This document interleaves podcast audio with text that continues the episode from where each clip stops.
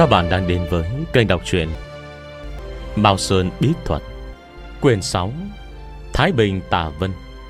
Tác giả Trương Ngọc Khanh, Người dịch Hoa ẩn Chương 35 Bất ngờ. Khách sạn Ba Thiên Lý Lộ, Đường Nhân Dân, Thành Cổ Đại Lý. Xin chào, Tôi muốn thuê một gian phòng. Trương Nghị Thành sách ba lô đi đến trước quầy lễ tân. Chia ra thẻ căn cước.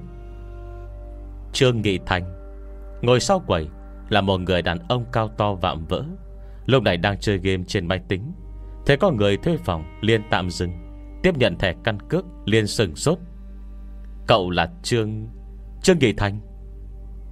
Anh là Ông chủ đồng. Trương Nghị Thành không tin vào mắt mình.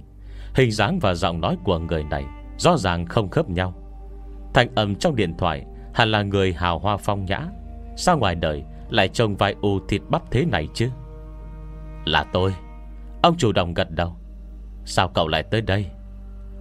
Sao tôi không thể tới? Trương Nghị Thành buông hành lý. Có thể thu xếp cho tôi một phòng được không? Ông chủ đồng cười ha ha, Trả lại thẻ căn cước cho Trương Nghị Thành.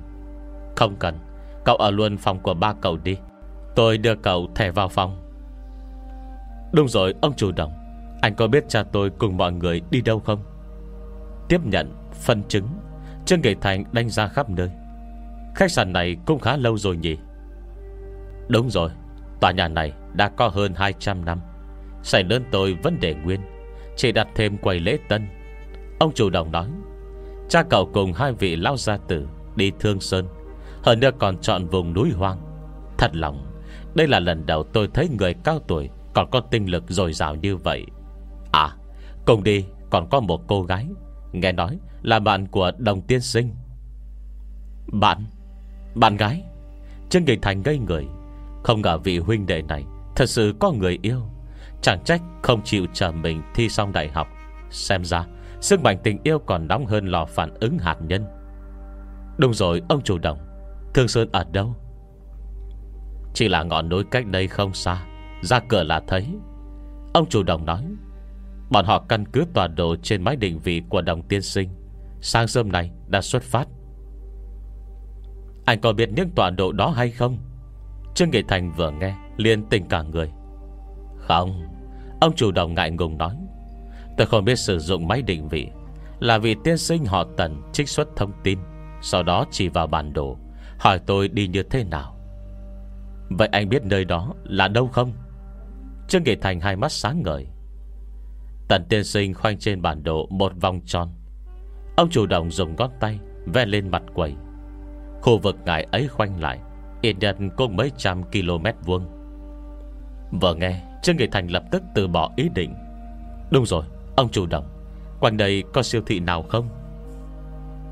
Ra cửa rẽ trái, Đi 2 phút có tiệm tạp hóa, Đi 10 phút có cửa hàng lớn hơn. Cậu muốn mua cái gì? À mua chút vật dụng hàng ngày. Nhân tiện mua tờ vé số. Lâu này Trương Nghệ Thành cũng không rõ vì sao. Tiên lại lừa mình đến đây. Chẳng lẽ thật sự Muốn mình mua vé số trúng thường Vé số? Mua vé số rẽ phải, Đi khoảng 10 phút. Ông chủ động cũng không ngẩng đầu lên, Tiếp tục chơi game. Do nóng lòng rời đi Trương Nghệ Thành chỉ mang theo Một bộ quần áo để thay. Mấy đồ dùng vệ sinh cá nhân Cũng không chuẩn bị sau khi mua vật dụng cần thiết tại siêu thị, Trương Kỳ Thành thong thả Đi bộ về khách sạn. Ai dè vừa vào cửa, Lập tức ngây người kinh ngạc Khi thấy chu Vận Điên Đang đứng trước quầy lễ tân. Ấy, Trương Nghị Thành, Cô gái này nói là bạn của cậu. Không đợi Trương Nghị Thành mở miệng, Ông chủ động lên tiếng. Nhiên nhiên. Trương Nghị Thành lắp bắp. Sao Sao cậu lại tới đây? Và thấy Trương Nghị Thành quay về Chu Vân Niên không nói câu nào, Chỉ lao vào ôm chầm lấy hắn. Tôi tới giúp cậu ôn bài. Ehem Nếu không là hai người, Ở cùng một phòng đi. Ông chủ động thấy trận thế này, Chuẩn bị thu lại thẻ phòng, Vừa đưa cho Chu Vận Niên. Ấy, anh hiểu lầm rồi. Trương Nghệ Thành vội vàng trộm lấy thẻ phòng. Chúng tôi chỉ là bạn tốt. Do các thiết bị giã ngoại của đồng quốc hồ Đều bị ba vị bô lão mang đi cho nên Trương nghị Thành, Chỉ có thể kiểm tra những thứ còn lại Trong phòng đồng quốc hồ Đáng tiếc chẳng có manh mối nào giá trị. Đang nghi đi dạo, Nên lại không muốn quá thân cận Chu Vận Nhiên. Bật đang dĩ, lấy cớ mệt mỏi, Về phòng đi ngủ. Tổng ngư nói rất đúng, Tim con người đều là thịt. Trương Nghị Thành nằm trên giường, Không ngừng chằn chọc suy nghĩ. Người ta vì mình phụ đạo ôn thi, Nấu đồ ăn ngon Thậm chí từ chối cơ hội qua Mỹ du học. Từ Thiên Tân Lặn lội đến Vân Nam. Vậy mà mình lại bỏ mặc người ta. Có đáng mặt đàn ông hay không? Cân nhắc hồi lâu, Cuối cùng Trương Nghị Thành quyết định xuống giường, Mặc lại quần áo Căng ra đầu đi qua phòng Chu Vận Niên. Nhiên điên Trương Nghị Thành gõ nhẹ hai tiếng. Ai ngờ cửa phòng lập tức mở ra, Giống như Chu Vận Niên Đã chờ sẵn ở đó từ lâu. Nghị Thành Chu Vân Niên khuôn mặt tươi cười, Nhưng không khó nhận ra Hai hốc mắt phiếm hồng, Xem chừng vừa mới khóc. Cậu Cậu cũng không ngủ được à? Trương Nghị Thành giả bộ buồn chán, Có thể nói chuyện không? Được, Chu Vân Nhiên gật đầu. Hai người cùng nhau Đến khu uống cà phê dành cho khách. Không ngờ nơi này vẫn rất náo nhiệt. Ngoài bọn họ, Còn có ba nhóm khác Đang ngồi trên sofa trò chuyện. Trên lầu không có ai. Ông chủ động đứng sau quầy ba Làm đồ uống Và thay chân Nghị Thành liền chỉ bọn họ lên lầu. Nghị Thành, Không đợi chân Nghị Thành mở miệng, Chu Vận Nhiên liền chủ động đặt câu hỏi. Có thể nói tôi biết Mục đích chuyến đi lần này của cậu không? Chu Vận Nhiên phát hiện, Hình như Trương Nghị Thành không giống như đã nói. Nếu đến vì người bạn bị đụng xe, Sao chỉ loanh quanh Ở khách sạn non nửa ngày Mà không đến bệnh viện thăm hỏi? Có phải cậu muốn tránh mặt tôi hay không? Không phải Nhiên nhiên. Trương Nghị Thành thở dài. Ai, Nói thật với cậu Chuyện này tôi đi tìm ba. Tìm ba cậu? Chu Vận Niên vẻ mặt mờ mịt. Nhiên nhiên Chuyện này nói ra rất phức tạp. Trương Nghị Thành thoáng ngập ngừng.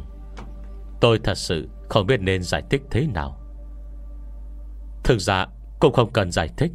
Tôi chỉ hy vọng cậu nói thật mà thôi. Chu Vận Nhiên rụt rẻ Cậu có tin mấy chuyện quỷ thần hay không? Trương Kỳ Thành dứt khoát đổi đề tài. Có, Sau những gì xảy ra với anh họ, Tôi tin. Chu Vận Nhiên gật đầu. Chuyện là thế này, Trên người tôi Có một vị thần tiên. Trương Kỳ Thành đơn giản kể lại việc mình Được cô bê dẫn đến chỗ Chu Sâm Cứu Chu Vận Nhiên. Sau đó, gặp Đồng Quốc Hồ. Nguyên nhân Đồng Quốc Hồ tìm mình Cùng quan hệ với Thái Bình Thiên Quốc, vân vân. Tuy nhiên, Trương Nghị Thành không đề cập đến Thân phận của vị tiên kia. Cậu muốn nói Cậu đi Vân Nam Là do vị thần tiên kia chỉ điểm. Ánh mắt Chu Vận Nhiên nóng như lửa, Không hề tỏ ý nghi ngờ hoặc kinh ngạc. Đúng vậy, Cậu có tin không? Trương Nghị Thành thoáng mỉm cười. Có, tôi tin. Chu Vận Nhiên dường như có điều khó nói. Cậu có biết vì sao? Tôi đến tìm cậu không? Vì sao? Trương kỳ Thành biết rõ, còn cố hỏi. Chu Vận Nhiên mím môi, Tựa hồ có chút ngượng ngùng. Thực ra, tôi cũng mơ một giấc mơ.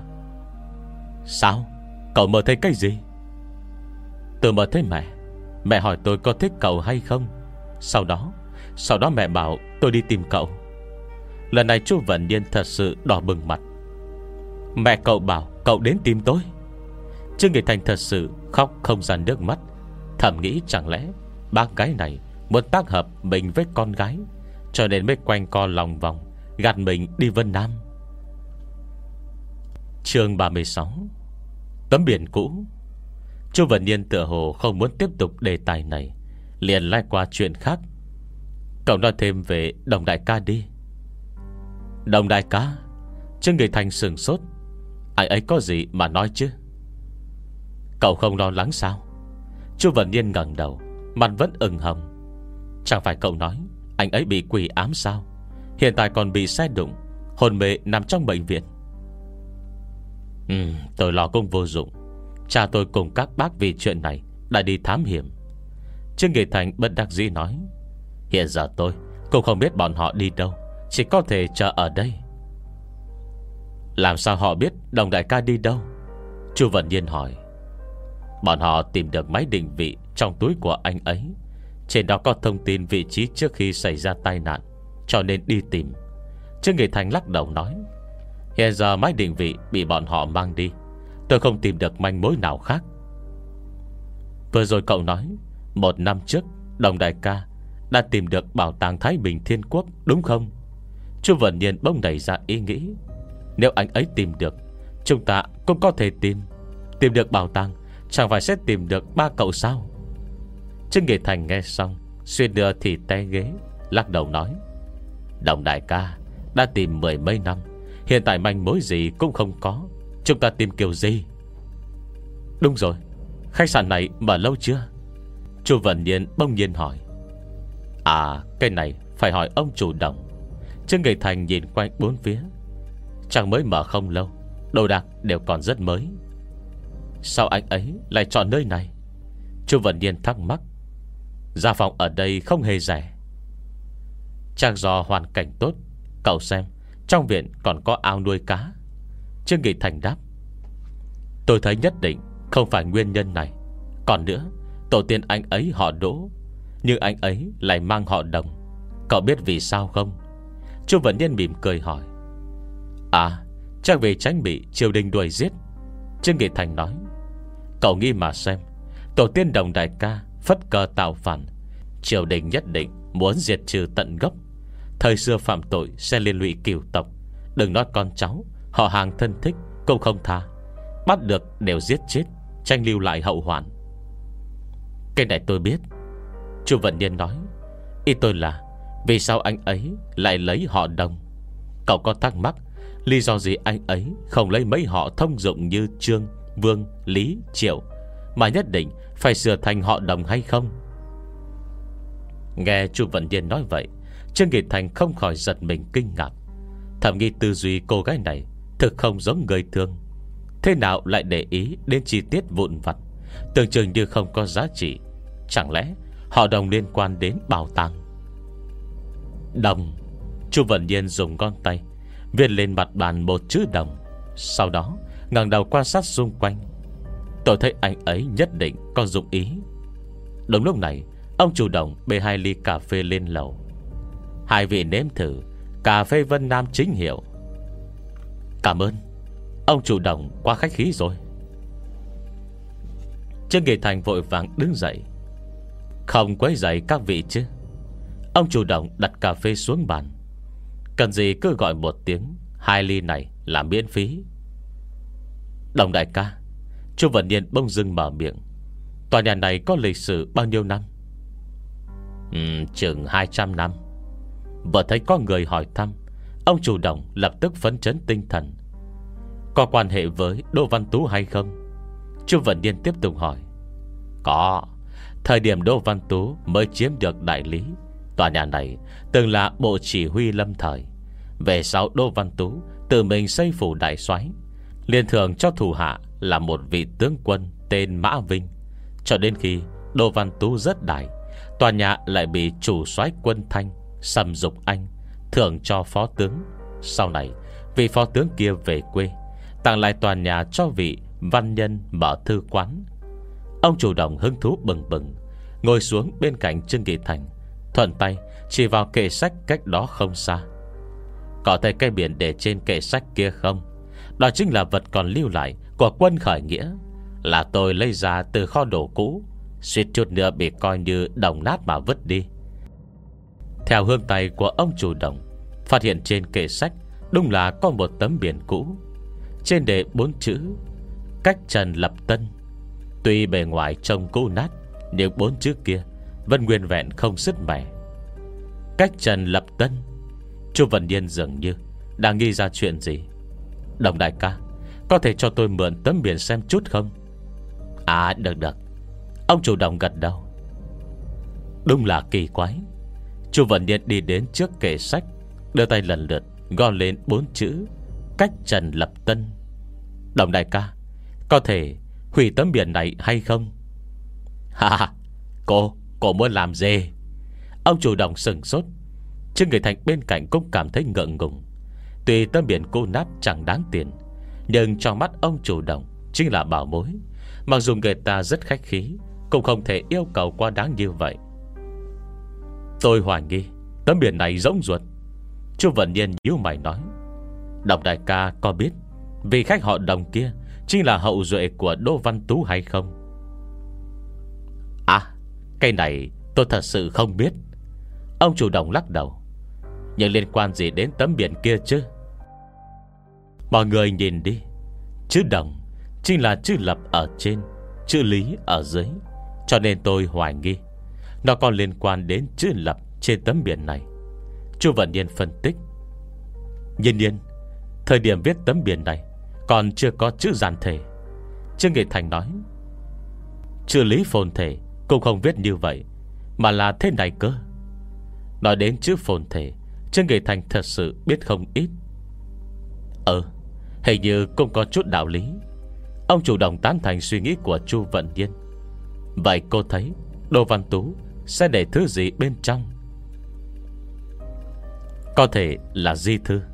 Tôi cũng không dám chắc. Chu Vận Nhiên lắc đầu. Để tôi xem. Ông chủ động dứt khoát Bề tấm biển từ kệ sách xuống dưới, Lật qua mặt trái Gò gò vài cái, Lập tức nhíu lại. Hình như rỗng ruột. Ông chủ động căn cứ vị trí này Kiểm tra ở mặt phải. Tựa hồ đúng là chữ lập. Tiểu trương, Dưới bàn trà có cái bình gốm, Bên trong có cái nắp mở chai. Cậu đưa nó cho tôi. Xem ra, Ông chủ động muốn tự mình đập vỡ tấm biển. Ông chủ động Và nhất không có gì, Mong anh đừng trách chúng tôi. Trương Nghị Thành lo lắng nói. Sao có thể trách hai người? Dù sao cũng chỉ đập mặt trái. Không làm hư thứ bên trong là được. Ông chủ động cầm cái mở nắp chai đập đập, Chợt reo lên. Ha ha, quả nhiên rỗng ruột. Chương 37 Di vật nhà họ đỗ. Mới đập vài cái Mặt trái tâm biển liền thùng ra Một lỗ bằng hộp diêm. Quả nhiên bên trong có hai tờ giấy được gấp nhỏ.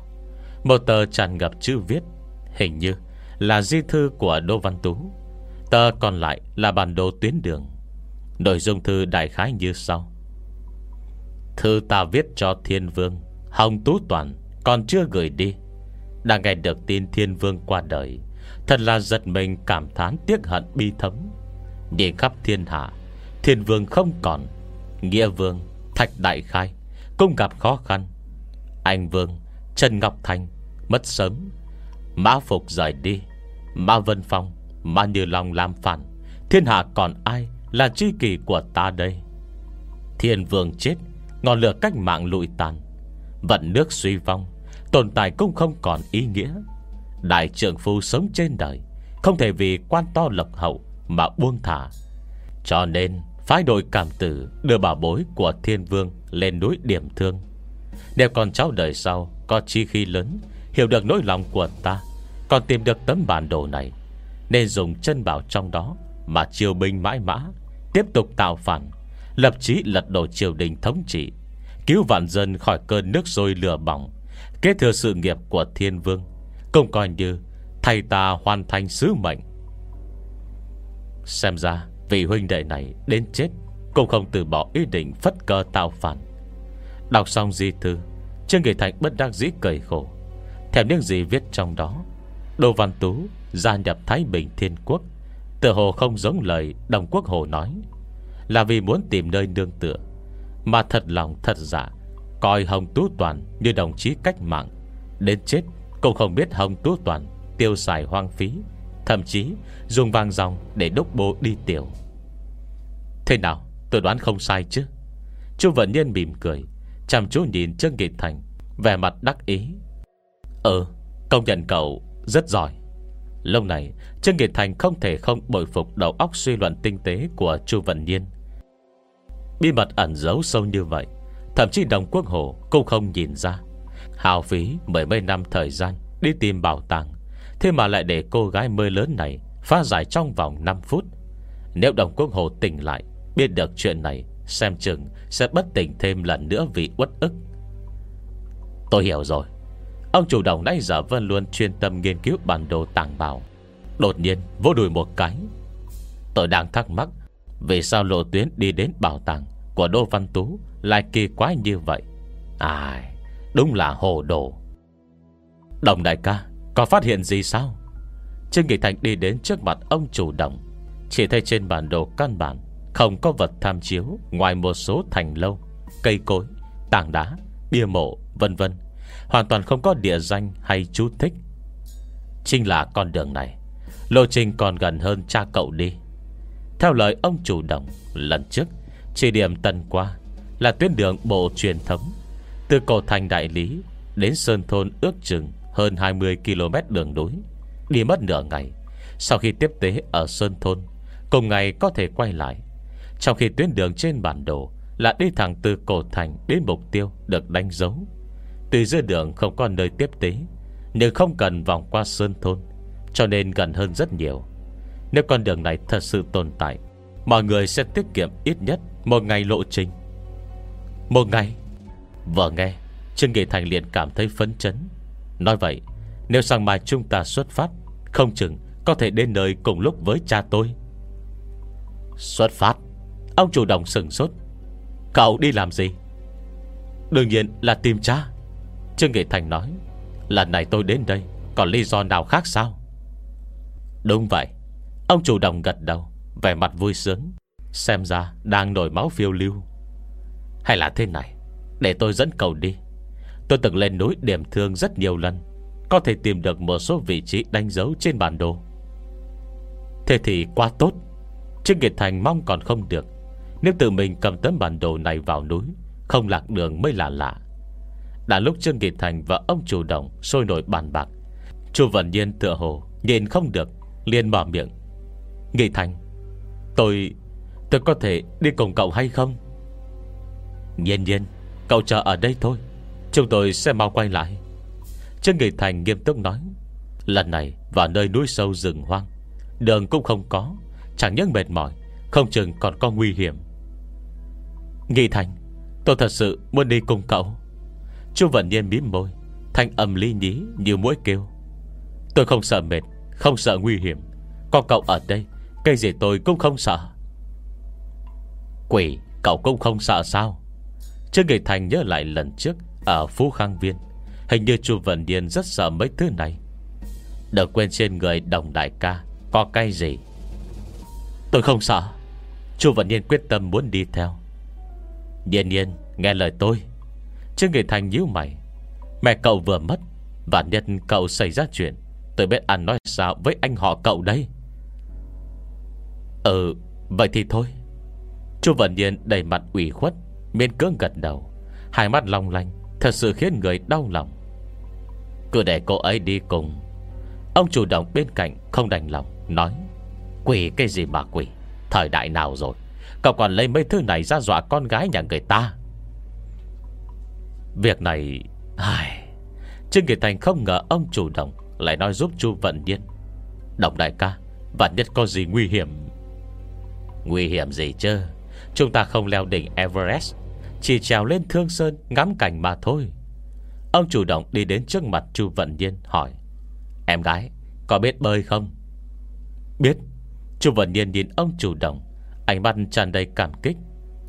Được 200 mét chứ? Ông chủ động tiếp tục hỏi. Có thể. Chu Vận Nhiên liên tục gật đầu. Tôi có thể bơi xa 500 mét. Vậy thì không thành vấn đề. Ông chủ động Chém đinh chặt sắt, Thu thập ổn thỏa. Sang mai, chúng ta xuất phát. Vâng cảm ơn, đồng đại ca. Chu Vận Nhân mỉm cười sung sướng. Tiểu Trương, Chuyện này tôi làm chủ. Con gái nhà người ta lăn lộn đường xa đến tìm cậu. Vậy mà không chịu dẫn người ta ra ngoài chơi. Ông chủ động lắc lư bản đồ bảo tàng trong tay. Nếu cậu không dẫn theo cô bé, Vậy thì tự đi một mình đi. Được rồi được rồi. Trương Nghệ Thành bất đắc dĩ đồng ý. Dù sao tấm biển Cũng là của ông chủ động. Di thư cùng bản đồ Là do Chu Vận Nhiên phát hiện. Còn mình từ đầu tới đuôi Chẳng có công lao gì. Đương nhiên không có quyền quyết định ai đi, ai ở. Đồng đại ca, Chẳng lẽ trên đường còn phải bơi sao? Bơi lội là cách khảo nghiệm thể năng Cùng sức chịu đựng tốt nhất. Ông chủ động nói, Nếu có thể bơi 500 mét Khẳng định leo núi không thành vấn đề. Cậu thật sự có thể bơi 500 mét sao? Trương Nghị Thành không mới tin tưởng suy luận của ông chủ động. Nếu không tin, Mà tôi bơi cho cậu xem. Chu Vân Nhiên tỏ vẻ không phục. Được rồi được rồi. Để dành sức, ngày mai leo núi. Trương Nghị Thành không muốn tiếp tục đề tài này. Dứt khoát trải lá thư Của Đỗ Văn Tú lên bàn trà. Sao trông quen mắt vậy nhỉ? À tôi nhớ rồi. Nhiên nhiên cậu chờ ở đây. Dứt lời, Trương kỳ Thành vội vàng đứng dậy, Nhanh chóng quay về phòng. Lần trước, Sau khi trở về từ Thương Châu, Toàn bộ pháp khí vẫn còn nguyên trong túi, Bao gồm cả quyền vở, Ghi đầy chữ của Khương Tuấn. Bây giờ nhìn thấy lá thư của Đô Văn Tú, Trương kỳ Thành bông dưng nhớ ra. Tuy chữ Khương Tuấn viết không hoàn chỉnh, Nhưng nét bút lại cực kỳ giống chữ viết của Đô Văn Tú. Trương Nghệ Thành cầm tối quay lại Khu nhà uống cà phê. So sánh chữ trên quyển vở của Khương Tuấn Với là thư của Đô Văn Tú, Quả nhiên giống nhau như đúc. Đây chẳng phải Anh họ tôi viết sao? Chu Vận Niên nhận ra quyền vở tập viết của Khương Tuấn.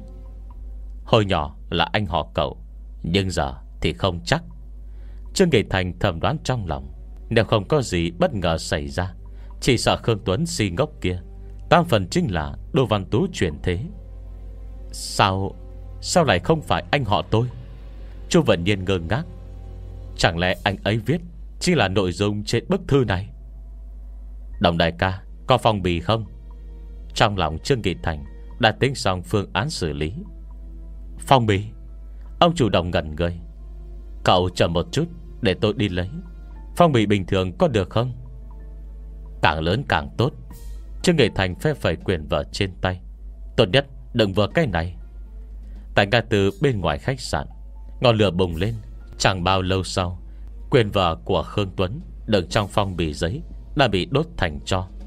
Theo suy nghĩ của Trương Nghị Thành, Trong di thư Đỗ Văn Tú, Hình như còn nhắc đến Là thư viết cho Hồng Tú Toàn, Đáng tiếc chưa gửi đi, Đã hay tin Hồng Thiên Vương qua đời. Trong thư chắc Đỗ Văn Tú có việc quan trọng muốn nói với Hồng Tú Toàn, Cuối cùng không thể như nguyện. Nếu đây là nguyên nhân gây nên Do tạc chứng của Khương Tuấn, Vậy đốt thư cho Hồng Thiên Vương Sẽ có thể hóa giải oan khí. Điều này tương tự Như phong tục đốt vàng mã truyền thống Trong ngày Tết Thanh Minh. Nhân nhân Lát cậu gọi cho Khương Tuấn, Bảo cậu ấy cứ yên tâm mà ngủ. Nếu nửa đêm vẫn tỉnh dậy viết chữ, Tôi sẽ chịu trách nhiệm. Nhìn hiện trường quân lên từng cơn gió xoáy. Chứ người thành tự biết Mình đã thành công. Oán khí, Chính là âm khí sinh ra Từ chấp niệm của người chết. Do nguyện vọng khi còn sống chưa hoàn thành, Oán khí càng lớn, Âm khí trong hồn phách càng nặng, Không thể cân bằng với dương khí yếu ớt Trên người trẻ con sơ sinh, Cho nên không thể đầu thai. Còn siêu độ, Đa số là giờ cho lừa gạt hồn phách, Thay người chết hoàn thành di nguyện Nhằm giảm bớt oán khí. Tuy nhiên, Không phải hồn ma nào Cùng dê bị lừa gạt, Vì như trường hợp Đô Văn Tú. Theo nội dung di thư, Nguyện vọng lớn nhất của Đô Văn Tú Chính là lật đổ ách thống trị của Man Thanh. Loại nguyện vọng mang tính lịch sử này Tuyệt đối không phải đốt chút tiền vàng Hay mấy con người giấy Là có thể giải quyết vấn đề. Như Trương Kỳ Thành phân tích, Đô Văn Tú chẳng như không hoàn thành được ước nguyện mà còn chết do uống thuốc độc, Sau đó lại bị chém đầu. Cách chết thê thảm như vậy, Oan khí ngút trời Nếu hoa giải trong điều kiện tự nhiên, Không mất một vạn Cùng đến 8.000 năm. Để lúc đó, xã hội loài người Còn tồn tại nữa hay không Còn chưa biết, Căn bản coi như vĩnh bất siêu sinh. Sở dĩ có thể đầu thai thành nam trà xanh Khương Tuấn nhanh như vậy, Rất có thể vì đời sau Tôn Trung Sơn, Lãnh đạo cách mạng Tân Hợi Lật đổ ách thống trị mãn thanh, Coi như thay ông ta thực hiện nguyện vọng. Theo lý thuyết trong đạo thuật, Bất kể hồn phách Có oan khí nặng tới đâu, Cho dù đã thành sát, Nếu đại nguyện đột nhiên được bù đắp Oan khí có thể được hóa giải trong nháy mắt, Đồng thời dùng tốc độ siêu nhanh Đi đầu thai. Trường hợp đặc biệt này rất hiếm thấy, Nhưng từ xưa đến nay Không phải không xảy ra. Xem ra Đồng Quốc Hồ Đã hiểu lầm tổ tiên nhà mình Phất cờ tạo phản, Không phải vì muốn làm hoàng đế, Mà là lật đổ triều đình thối nát, Thành lập trật tự xã hội mới, Cứu dân khỏi cơn nước sôi lửa bỏng. Nguyện vọng đã thực hiện, Ai làm hoàng thượng cũng không quan trọng. Hồn phách có thể thuận lợi đầu thai, Thành nam trà xanh Khương Tuấn, Đó chính là bằng chứng tốt nhất. Chương 38 Gò đá. Lộ trình mà Trang Ninh vạch ra Gần giống với lộ trình mà ông chủ đồng Lộ trình mà Trang Ninh vạch ra, Gần giống với lộ trình của ông chủ đồng Trước tiên đến thôn Thượng Tiểu, Sau đó vào núi. Trong các tuyến đường bộ đã biết, Thôn Thượng Tiểu là điểm tiếp tế gần núi sâu nhất, Mang theo những thứ cần thiết từ nơi này xuất phát, Có thể đi được xa hơn. Dọc đường, nhóm bọn họ Đừng phải không ít người yêu thích dã ngoại Đang trên đường quay về thành phố. Thầy liều lao đầu và tần qua cao tuổi Vẫn còn dẻo dai. Thậm chí vài vị còn mất chụp ảnh lưu niệm Cùng hai ông già đẹp lão. Tuy nhiên, để bị lưu lão đầu Khéo léo từ chối, Nguyên nhân rất đơn giản. Mục đích chuyên đi lần này Là cứu người cùng tâm bảo, Không phải rèn luyện thân thể hay du lịch. Có câu, Không sợ nhất vạn, Chỉ sợ vạn nhất. Lỡ sau này sự việc bại lộ, Có kẻ mượn gió bẻ măng, Thì những tấm ảnh này Chính là chứng cứ bất lợi. Thôn Thượng Tiểu quy mô không lớn. Trong thôn chỉ có một siêu thị, Nhưng mặt hàng kinh doanh rất phong phú. Nói đúng hơn thì, Chính là mở ra để phục vụ khách leo núi ra ngoài Một cửa hàng trong sơn thôn, Về mà bán cả đèn pin, Dụng cụ leo núi chuyên nghiệp. Chẳng qua chất lượng bình thường, Giá cả lại cao hơn nhiều so với nội thành. Sau khi mua đủ đồ ăn thức uống tại siêu thị bao người chuẩn bị ăn chút gì đó, Rồi tiếp tục lên đường. Trường trưởng môn, Liêu tiên sinh, Tự tôi cảm thấy sự tình có chút kỳ quặc. Trên bàn đá bên ngoài siêu thị, Tần qua mở bản đồ. Dù thiết bị GPS của Đồng Quốc Hồ Tính toán một hồi, Cuối cùng đánh dấu 6 vị trí. Có gì kỳ quặc? Liều lao đầu Mở chai nước khoáng uống một ngụm, Ngồi xuống đối diện tần qua. Trên GPS của cậu ta, Lưu 6 tọa độ. Hơn nữa khoảng cách mỗi vị trí Đều mất 1 đến 2 ngày. Tần quan nhíu mày Tờ hồ có chút do dự. Nhưng giữa các tọa độ này, Hình như không cần đi lâu như vậy. Tinh quân, Tôi thấy ngài càng già, càng hồ đồ á.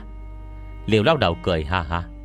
Cậu ấy không giống chúng ta, Tọa độ đều có sẵn, Người ta tự mò mẫm đi tìm, Chẳng lẽ không tốn thời gian? Tôi nhớ, Kỳ Thành nói cậu ta Đã sớm tìm được nơi cất giấu bảo tàng. Lần trước chưa tiến vào mà thôi. Tần quan lắc đầu, Dứt khoát đưa bản đồ cho Trương Quốc Trung. Trương trưởng môn, cầu niên 6 tọa độ này đi. Có giống tiệm Long Trận Ở Ba Sơn năm đó hay không? Không giống. Trương Quốc Trung tiếp nhận bản đồ Lần qua lần lại nửa ngày. Chỉ thấy vị trí 6 tọa độ quanh co lòng vòng, Không theo bất kỳ quy luật nào.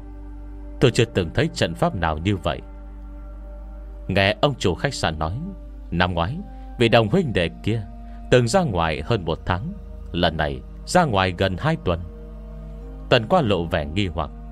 Tôi thấy, Nếu cậu ta thật sự Đã biết vị trí cụ thể, Trực tiếp đi lấy vật kia là được. Cần gì chạy nhiều nơi như vậy? Cũng không cần tốn quá nhiều thời gian. Trương trưởng môn, Cậu xem liệu có khả năng Bảo tàng này được bảo vệ bởi trận pháp bằng môn tà đạo nào đó? Lần trước đồng huynh đệ không phải không muốn lấy chiếc mũ Mà là không phá được trận pháp bảo hộ. Lần này cậu ta ra ngoài Chính là muốn lần lượt hóa giải cơ quan bảo vệ bảo tàng. Chẳng may nhất thời thất thủ Để mới thành ra bây giờ. Chắc ờ, không đâu. Liều lao đầu giống như Đang suy tư điều gì. Chợt nhất Vào thời Minh, Thanh Các trận pháp thật sự lấy mạng người Đã gần như tuyệt tích. Lùi một bước Cho dù có tà trận nào đó truyền thừa anh bạn kia cũng không gặp tai nạn trong núi. Cậu ta xảy ra chuyện Khi đang ở nội thành. Hơn nữa, Lúc trong bệnh viện, Tôi đã cẩn thận kiểm tra tay với đầu cậu ta. Nhưng trôi lộ ra ngoài Đều không bị thương. Tinh quân à Lần đó ở Ba Sơn, Chính ông cũng chứng kiến sự lợi hại của tiệm Long Trận. Liều mạng đi phá của nợ đó, Nếu thật sự thất thủ, Thiêu tay thiêu chân vẫn còn nhẹ, Sao có thể toàn thân rút lui? Cho dù chân càng nhanh nhẹn có thể chạy thoát, Nhưng túi hành lý của cậu ta nặng mấy chục cân. Chạy trốn còn vác theo nhiều hành lý thế sao? Vậy chỉ còn một khả năng, Chính là năng lực cậu ta không đủ Để phá giải những trận pháp đó. Cho nên đánh bỏ giờ giữa chừng. Điều này có thể lý giải Vì sao cậu ta không lấy được chiếc mũ. Sau khi nghe Lưu Lão đầu phân tích, Tần qua cũng không bình luận gì thêm. Tôi thấy Có lẽ sau khi tài xế gây tai nạn đã lấy đi mất rồi. Liêu lao đầu nổi lên nghi ngờ. Khả năng không lớn. Trương Quang Trung lập tức lắc đầu. Gia đình bọn họ không giống loại người đó. Lúc còn trong bệnh viện, Tuy Trương Quốc Trung không gặp tài xế gây tai nạn, Nhưng đã trông thấy vợ anh ta. Từ tương mặt đầy đạn phúc hậu Mà suy đoán, Đây chính là người thành thật hiền lành. Và như vậy, Chồng chắc cũng không khác là bao. Hơn nữa theo lời ông chủ đồng Hôm xảy ra tai nạn Tài xế mang hành lý của đồng quốc hồ Về khách sạn. Tâm thần hoảng hốt, không nói nên lời. Sau này nghe bác sĩ nói bệnh nhân hôn mê bất tỉnh, Lập tức ngồi phịch xuống đất khóc òa lên. Người thành thật như vậy, Sao có thể trộm quốc bảo Làm của riêng? Trương Tiên Sinh, Vừa rồi tôi có hỏi chủ siêu thị, Hình như quốc hồ không đi theo đường này. Đúng lúc này, Trang Ninh bưng một bát mì nóng ra khỏi siêu thị. Ông chủ nói, chưa từng gặp anh ấy. Nghe Trang đình nói xong Trương Quang Trung cũng ngây người. Hàng ngày chủ siêu thị tiếp xúc rất nhiều khách hàng, Không phải ai cũng để lại ấn tượng. Nếu với diện mạo đặc biệt của đồng quốc hồ, Vậy mà không nhớ, Chứng tỏ cậu ta chưa từng xuất hiện ở đây. Lẽ nào đã theo lộ tuyến? Đây là vị trí của cậu ấy, Dựa theo máy định vị GPS Cô xem cái này đi. Rất lời, liền đưa ra bản đồ tần qua đang đánh dấu. Nếu đi đến điểm này theo tôi biết, Không còn đường nào khác. Chàng đình thoáng co mày. Đúng rồi, Trương Tiên Sinh. Các vị có biết Rốt của quốc hồ làm nghề gì không? Đỏ vẽ bản đồ Hay là thăm dò địa chất? Cô không biết Cậu ấy làm nghề gì sao? Trương Quang Trung vừa đưa chai nước lên uống một ngụm. Thiếu chút nữa thì phun ra. Thầm nghĩ không biết nên kêu cô gái này vô tư Hay tùy tiện nữa đây. Người ta làm gì cũng không rõ. Vậy mà nói yêu, Kẻ trong cuộc như cô còn không biết, Người ngoài như chúng tôi Biết cái gì. Chỉ thấy Trang Ninh mi môi lắc đầu. Anh ấy nói, Mình làm nghề tự do, Cụ thể làm gì tôi cũng không biết. Trương Tiên Sinh, Vậy các vị làm nghề gì? Bọn tôi, Trương quốc Trung cười ha ha. Tôi mở trại nuôi heo, Liêu Tiên Sinh là sư huynh tôi, Công nhân viên chức về hưu. Tần Tiên Sinh là giáo sư đại học Yale, Hoa Kỳ. Tôi cũng đang nghỉ hưu rồi. Tần qua mỉm cười. Nuôi Nuôi heo? Giáo sư đại học Yale? Mấy vị không phải phong thủy tiên sinh sao? Tuy chẳng đình có chút bất ngờ, Nhưng cũng không tiếp tục truy hỏi. Tôi thấy Nếu quốc Hộ không đi con đường này, Có phải chúng ta nên quay về nội thành, Tìm kiếm manh mối khác hay không? Quốc Hộ là người cẩn thận anh ấy không đi đường này. Át hẳn có lý do riêng. Đi tới đâu hay tới đó. Nếu đã đến, Cũng không ngại vào núi xem sao. Tần qua dứt khoát, Giao bản đồ cùng máy định vị GPS Cho Trang Ninh, Thở dài nói, Liêu tiên sinh, Chuyện này không thể so với những lần trước. Chúng ta không có bất kỳ thiết bị chuyên nghiệp nào, Cũng không đủ tư liệu Cùng tin tức tham khảo. Mấu chốt chính là Tần Quà khẽ mỉm cười Thân thể mấy người chúng ta Đã không còn như xưa. Đặc biệt trong hoàn cảnh nhiệt độ thấp Thiếu oxy Tôi hy vọng ông có thể lượng sức mà đi. Ông à, tự mình lượng sức thì có ấy Liều lão đầu bi môi khinh thường. Tinh quân Năm đó ở Ba Sơn Tôi với quốc trung Thấy cờ vàng lung lay sắp đổ. Can rằng quay trở lại Liều mạng cứu ông Quên rồi sao? Rồi ai đi Ai Cập Cam Túc Lần nào chẳng phải. Chính ông trọng rắc rồi. Rất lời, Liêm lao đầu kéo khóa ba lô leo núi, Để lộ thất tinh kiếm Được bọc kỹ trong khăn trải giường. Còn nữa nha, Cái gì mà không có thiết bị chuyên nghiệp? Bảo bối, tôi đều mang hết đến đây rồi. Mấy thư dụng cụ phô trương của ông Có cái nào thật sự dùng được không hả? Nói cho ông biết, Lần này thân ai người nấy lo Đừng đến lúc quan trọng ăn vạ người khác là được. Tần quá cười lớn bỏ tay chống gậy leo núi bỏ tay che ngang tầm mắt, Nhìn ra xa. Liêu tiên sinh, Tôi chỉ tốt bụng nhắc nhở ông mấy câu thôi. Lần này chúng ta đi cứu người, Đừng để mình trở thành Người bị cứu là được. Cây này không cần ông nhọc lòng, Tự tôi có chừng mực. Liêu lao đầu cùng chống gậy leo núi đứng dậy. Trang tiểu thư, Mấy tọa độ đó, Cái nào gần đây nhất? Ừm, đi chỗ này trước đi. Đây không phải nơi gần nhất, Nhưng chúng ta không phải leo núi quá nhiều. Trang Ninh mỉm cười nói. Sự thật chứng minh Liều lao đầu Đã xem nhẹ độ cao so với mặt biển, Càng đánh giá cao độ dẻo dai của mình. Núi ở Vân Nam Hoàn toàn không như ở Ba Sơn năm đó. Tuy lộ tuyến của Trang Ninh Tranh đi đường núi cao, Một số chỗ phải xuyên qua khu vực có tuyết, Vận động trong thời gian dài. Cùng với trạng thái thiếu oxy, Khiến liều lao đầu cảm giác Sống không bằng chết. Nếu không phải sợ tần qua chế diễu Có lẽ đã quay đầu bỏ cuộc. Gần tới tràng vàng Bốn người dừng chân Tại một bãi cỏ tương đối rộng Lưng chừng núi. Bên cạnh có dòng suối nhỏ. Chàng định lấy GPS ra xem, Đi tới đi lui một hồi. Sau cùng đến trước một gò đá, ngẩng đầu lên nói, Hẳn chính là nơi này. Đây là cái gì? Trương Quốc Trung là người đầu tiên Phát hiện gò đá Có điều không thích hợp. Tại nơi hoàng vu hẻo lánh, Không giấu chân người, Sao lại còn những cục đá Được xếp chồng lên nhau? Chả các gì lại ông tôi ở bụi này. Lẽ nào là ký hiệu đánh dấu vị trí bảo tàng? Đừng nhúc nhích. Liều lao đầu, Cầm la bàn đi đến trước gò đá. Chân mày lập tức nhíu chặt. Chỉ thấy kim đồng hồ Không ngừng rung lên bẩn bật. Nếu gặp xúc sinh hay oán nghiệt bình thường, Kim đồng hồ Sẽ dao động với biên độ nhỏ. Nếu là loại có chút tu vi, Biên độ dao động sẽ lớn hơn. Trường hợp gặp phải thứ Có thể khiến kim đồng hồ xoay vòng vòng như trung gió. Vậy thì nhanh chóng vắt chân lên cổ mà chạy. Tuy nhiên, tình huống trước mắt cho thấy, Kim đồng hồ chỉ rung lên như máy ghi địa chấn. Liều lao đầu lan lộn mấy chục năm, Chưa từng thấy qua hiện tượng này. Quốc Trung để xem thế này là sao. Trường Quốc Trung tiếp nhận la bàn, Từ tay liều lao đầu. Trong lòng cảm thấy kỳ lạ. Có phải do tư trường hay không? Tư trường, Tần qua cốc bước nhanh qua đây. Tần tiên sinh, Ông nhìn đi. Trường Quốc Trung chỉ la bàn cho tần qua xem. Đây là ý gì? Nhìn kim đồng hồ rung lắc, Tần qua cũng cảm thấy không thích hợp. Này là sao? Có phải do âm khí hay không? Âm à, cái con khỉ Không biết thì đừng đoán mò. Liêu lao đầu vân tay lấy lại la bàn.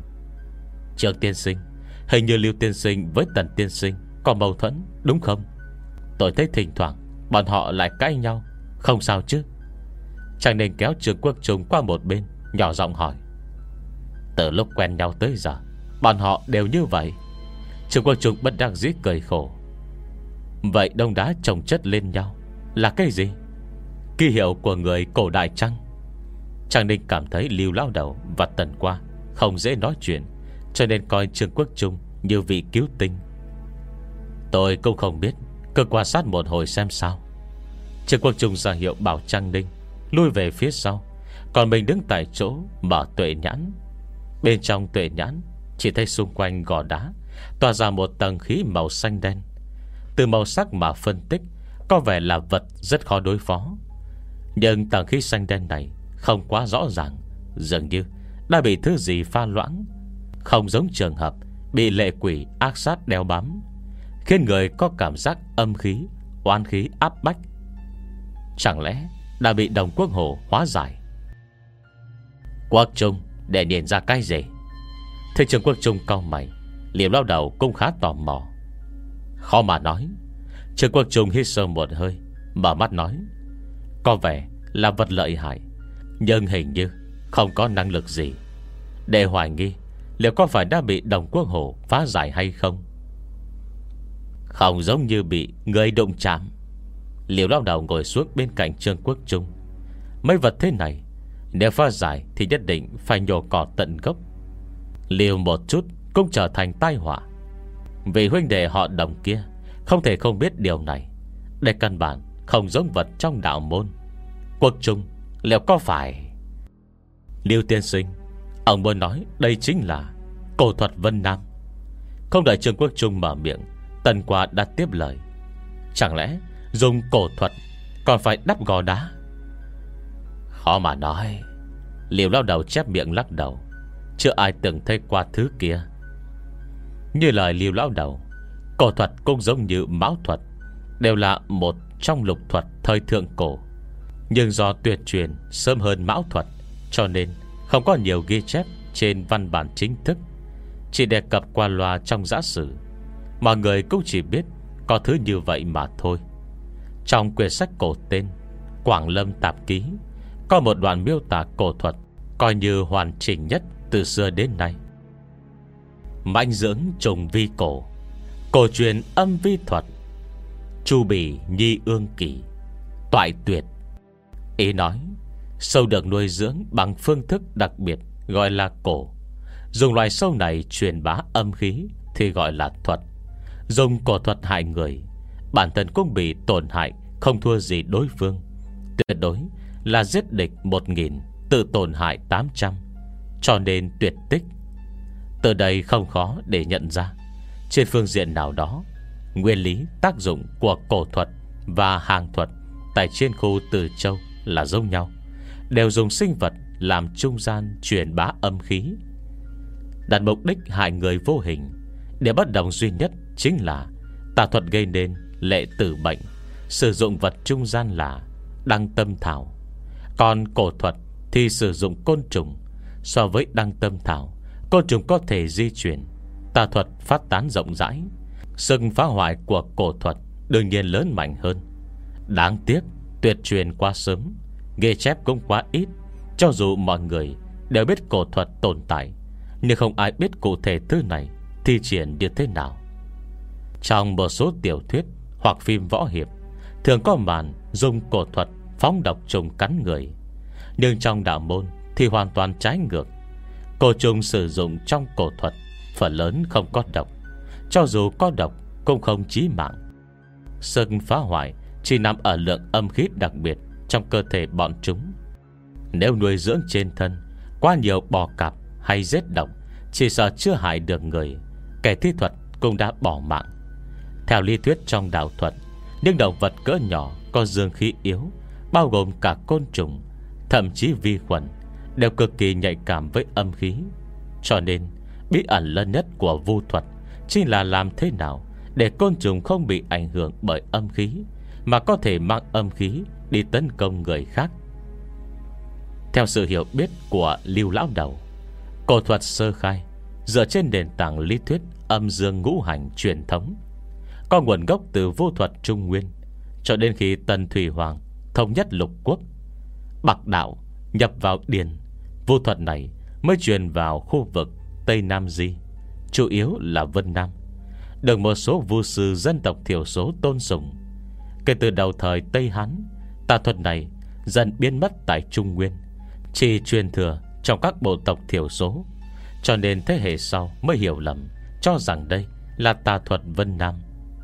Chú thích Bạc Đạo Tên một huyện thời cổ đại Nay thuộc Nghi Tân, Tứ Xuyên.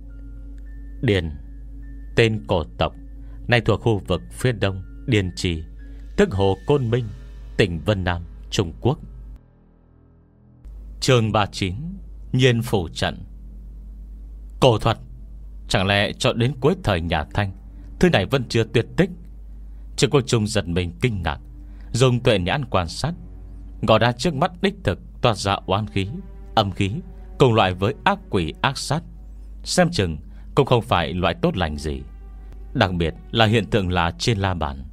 Chẳng lẽ Kim đồng hồ rung bẩn bật như máy đo địa chấn Là do một đám sâu Đang bỏ tới bỏ lui, bay trận tại đây, Liên quan gì đến bảo tàng? Mao thuật vừa coi như tuyệt tích, Chẳng phải vẫn tồn tại sao? Liêu lao đầu đứng dậy, Lấy thất tinh kiếm được bọc trong ga trải giường Từ trong ba lô. Nghĩ nhiều làm gì? Cứ phá giải trước rồi nói. Huỳnh định làm thế nào? Và nghe liều lao đầu muốn hủy gò đá Trương Quốc Trung không khỏi buồn bực. Thiên hạ vạn vật, Thuận âm dương thì sống, Nghịch âm dương thì chết. Liều lao đầu vừa thao thao bất tuyệt, Vừa lôi ra một sâu tiền đồng Cùng một đống xương gà. Cơ hai bước lại đặt một xu, Dùng xương gà cắm vào lỗ thùng trên đồng tiền. Quốc Trung, Để ta bắt sâu cho đệ nấu canh. Nhìn phủ trận Trương Quang Trung vội vàng đứng dậy cao lưu lão đầu lại. Thầm nghi chẳng lẽ Sư huynh bảo bối của mình Thật sự cảm thấy sống quá đủ, Càng già càng to gan, Cái gì cũng dám chơi. Sư huynh, Có phải cổ thuật hay không còn chưa xác định, Vạn nhất bên trong có thứ lợi hại, Huynh làm vậy sẽ xảy ra chuyện. Phủ, trong dân gian có ý chỉ cây vạc, Từ đó suy ra, Nhiên phủ chỉ là vật dùng để đun nấu. Trận pháp này do một đạo sĩ tên Trương Tử Hồ, Thời nhà Minh sáng tạo. Trong đạo môn, Trương Tử Hồ tuyệt đối là một nhân vật vô cùng nổi tiếng. Danh khí thậm chí Không thua gì Sương Hoài Tử, Luyện cù sĩ thành tiên. Nguyên nhân người này nổi danh Cũng không phải do tu vi cao thâm, Mà đơn giản là nhiều tiền. So với Trương Tử Hồ Mấy vị tông sư danh môn đại phái Như toàn chân giáo, Thực chẳng khác gì đám ăn mày. Cùng lắm chỉ kiếm đủ tiền ăn cơm mà thôi. Trái lại, Trương Tử Hồ Chỉ riêng đạo bảo bằng lụa vân cầm. Đã có ba bốn bộ, Đạo sĩ chỉ khi có đại lễ như thừa vị Hay tế tổ mới lấy ra mặc. Còn Trương Tử Hồ Dùng như quần áo mặc hàng ngày. Nghe đồn người này Vốn là một đạo nhân lang thang, Không xu dính túi. Kết quả, trở thành kẻ giàu có bậc nhất Tự bỏ tiền túi xây một tòa đạo quán Sau gian liền kề trên đoạn đường Hoàng Kim, Tại thành Quảng Bình Quy mô có thể so với tổ đình toàn chân giáo. Trong lúc nhất thời, Gây chấn động toàn bộ đạo môn, Mọi người sôi nổi suy đoán, Người này phát đại tài Chỉ trong một đêm, Tiền từ đâu ra? Sau đại quan phủ lấy lý do, Lai lịch tài sản không minh bạch để điều tra. Nguyên nhân Trương Tử Hồ Trở nên giàu có mới được công khai khắp thiên hạ, Chính là vì Một trận pháp có tên Nhiên Phủ Trận. Nhiên Phủ Trận, Nguyên lý cũng không quá phức tạp. Thông bị, Tức tiền xu có lỗ thuần dương. Kê hầu, Tức xương gà cũng thuần dương. Dưới tác dụng kép của pháp khí thuần dương, Hội tụ thiên địa dương khí, Cái này gọi là Dương dương tương điệp, Tắc âm vô tồn. Đặt oán nghiệt Tà sát Dương nhiên phủ trận. Tất giống như chịu hình phạt, Thả vạc dầu. Không thể không nghe lời. Nói cách khác, Chính là tự mình chế tạo môi trường phong bế, Mang tính cực dương. Đàn vật có oán nghiệt Tại trung tâm mắt trận. Trong hoàn cảnh này, Oán nghiệt sẽ phải chịu thống khổ cực độ, Cho dù lợi hại Cũng phải thuần phục. Trong xã hội thời cũ, Có rất nhiều kỳ chân dị bảo Bị oán nghiệt đeo bám, Bị coi là vật không may mắn. Sau khi âm thầm sáng tạo ra, Nhiên phủ trận. Trương Tử Hồ liền dùng giá thấp gần như cho không, Thu mua không ít bảo bối loại này. Hơn nữa, Còn dùng trận pháp trục xuất tà ám, Lại dùng giá cao bán ra ngoài. Không muốn phát tải cũng khó. Tuy nhiên cái gì cũng có mặt trái của nó. Người bị cho vào nồi Trực tiếp nấu chín. Đương nhiên, không thể lao ra báo thù. Nhưng oán nghiệt thì khác. Còn những trường hợp oán nghiệt quá lợi hại, Không thể tiêu diệt. Sau khi bị trục xuất ra ngoài Tiếp theo chính là quay lại trả thù. Bất qua trương tử hồ Cũng không phải đồ ngốc. Học đạo thuật mấy chục năm, Đương nhiên biết rõ hậu quả. Cho nên mỗi lần thao tác, nhiên phù trận, Đương nhiên cũng sẽ chừa đường lui cho mình. Oan nghiện bị trục xuất, Quay lại trả thù cũng chẳng sao. Miết đừng đổ lên đầu hắn là được. Nói cái khác, Mỗi lần Trương Tử Hồ Dùng nhiên phủ trận trục xuất tà ám, Bên ngoài sẽ có một người nằm không trúng đạn. Vô duyên vô cớ, Bị oán nghiệt đeo bám cả đời, Thậm chí hại chết ngay lập tức. Sau khi chân tướng truyền ra, Quan phủ cũng không biết Căn cứ điều luật nào Trị tội Trương Tử Hồ. Có điều danh tiếng của hắn trong đạo môn Đã hoàn toàn thối nát.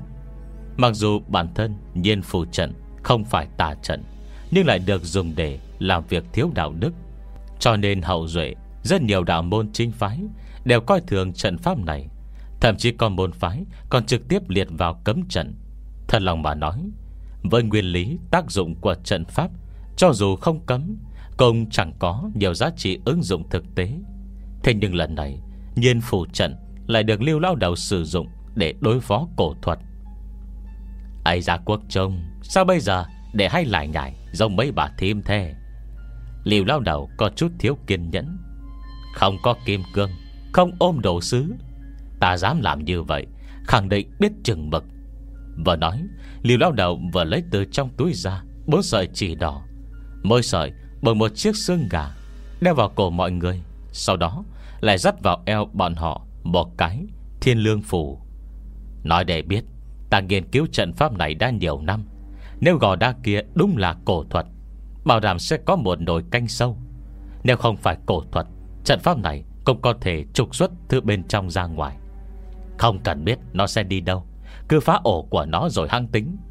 Mau lùi về phía sau. Liều đau đầu hai tay cầm kiếm, Nâng quá đỉnh đầu, Chuôi hướng lên trên, Mũi chĩa xuống dưới. Miệng không ngừng lầm bẩm, Xem ra sắp sửa động thủ. Thiên lương phù. Nhìn lao phù liều lao đầu dắt trên eo mình Trường quang trùng không khỏi sừng sốt. Thiên lương có tác dụng ngụy trang con người thành cục đá Trong thời gian ngắn. Còn được gọi là mê thải phủ Có thể dùng trong trường hợp này sao? Cho dù dùng được, Phá hủy gò đá, Vật bên trong thoát ra ngoài, Gây họa cho người khác, Chẳng phải quá thiếu đạo đức sao? Sư huynh Trương Quốc Trung lo lắng nhìn lưu lão đầu. Thứ này có liên quan đến tai nạn của đồng quốc hồ hay không, Còn chưa biết. Huynh để ý đến nó làm cái gì? Và nhất trong núi có người dã ngoại, Không chừng sẽ gây họa cho bọn họ đấy. Quốc Trung. Để thấy nơi này giống chỗ cắm trại hả? Nuôi sâu rừng hoang, Ngoài trừ chúng ta giả hơi lăn lộn, Ai dành tới đây làm rẻ Còn nữa, Cơ để thư này ở đây Nhớ có người đến cắm trại Khỏi biết di chuyển mấy cục đá, Chẳng phải càng thêm nguy hiểm hả? Liều lao đầu duy trì tư thế cầm kiếm, Miệng thao thao bất tuyệt, Khiến Trương Quốc Trung không nói được lời nào. Bảo lùi về sau, Không được thở mạnh. Thái huyền tâm nhất. Nguyên hành lợi trinh. Liêu lao đầu lầm bẩm niệm chú. Xem trường đã quyết tâm. Trường quân chúng bất đắc dĩ, Đành phải kéo tần qua Và Trang Đinh lùi về phía sau hơn chục bước. Đến thở, Chờ Liêu lao đầu khai trận. Trương tiên sinh, Liêu tiên sinh muốn làm gì? Thầy Liêu lao đầu hành động cổ quái, Trang Đinh hoàn toàn mờ mịt. Nhìn xương gà buộc chỉ đỏ trên cổ. La bùa dắt ở thân lưng, Còn phải nín thở. Mấy vị lao nhân muốn chơi cái gì đây? Đừng hô hấp. Trương Quang Trung ra hiệu, Bảo Trang Ninh nín thở. Nhìn là được, Để lúc đó cô sẽ biết. Được. Trang Ninh bất đắc dĩ, Đành nhìn lại một hơi, Chăm chăm quan sát nhất cử nhất động Của Lưu Lão Đầu. Chỉ thấy Lưu Lão Đầu Niệm xong chú ngữ, Mua mày vài cái, Rồi cắm bảo kiếm xuống đất sâu chừng một thước. Sau đó Cùng đến thở lùi về phía sau. Đứng bên cạnh Trương Quốc Trung.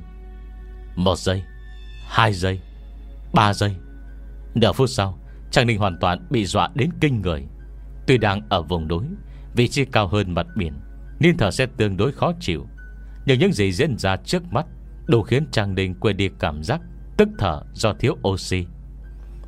Sau khi lưu lao đầu Cắm bảo kiếm xuống đất, Không khí xung quanh liền xảy ra biến hóa. Trên gò đá Có hơi nước bốc lên. Có thể nhìn thấy bằng mắt thường. Luồng khí này chỉ xuất hiện giữa lúc trời nắng nóng, Ở khu vực đồng bằng. Điều này chứng tỏ Nhiệt độ của gò đá rõ ràng tăng cao.